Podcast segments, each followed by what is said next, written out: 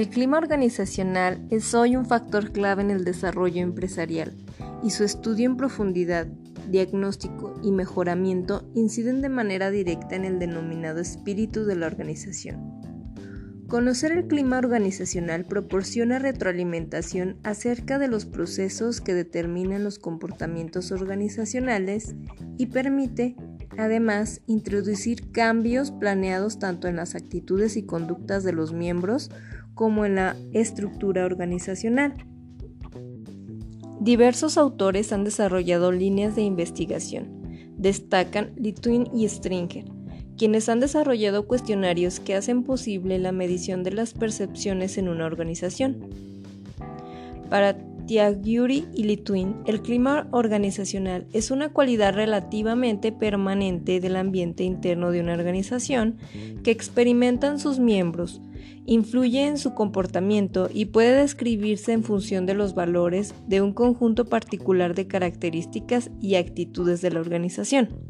Por otra parte, Martín y colaboradores afirman que el término clima es un concepto metafórico derivado de la metodología que adquirió relevancia en el ámbito social cuando las empresas empezaron a dar importancia a los aspectos relacionados con un ambiente de trabajo positivo y satisfactorio para conseguir, en última instancia, una mayor productividad en términos no solo cuantitativos, sino sobre todo la calidad de los productos y servicios.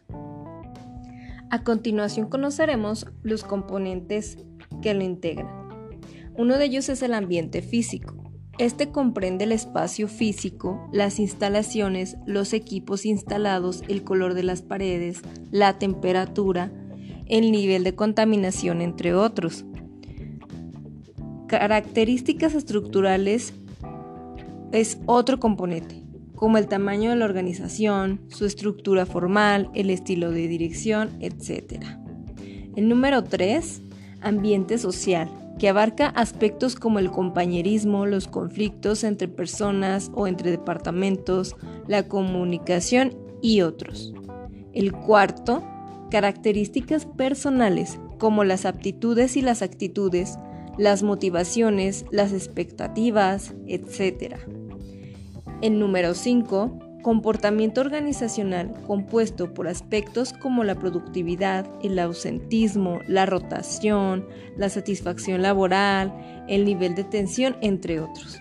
La totalidad de estos componentes y determinantes configuran el clima de una organización, que es el producto de la percepción de estos por sus miembros.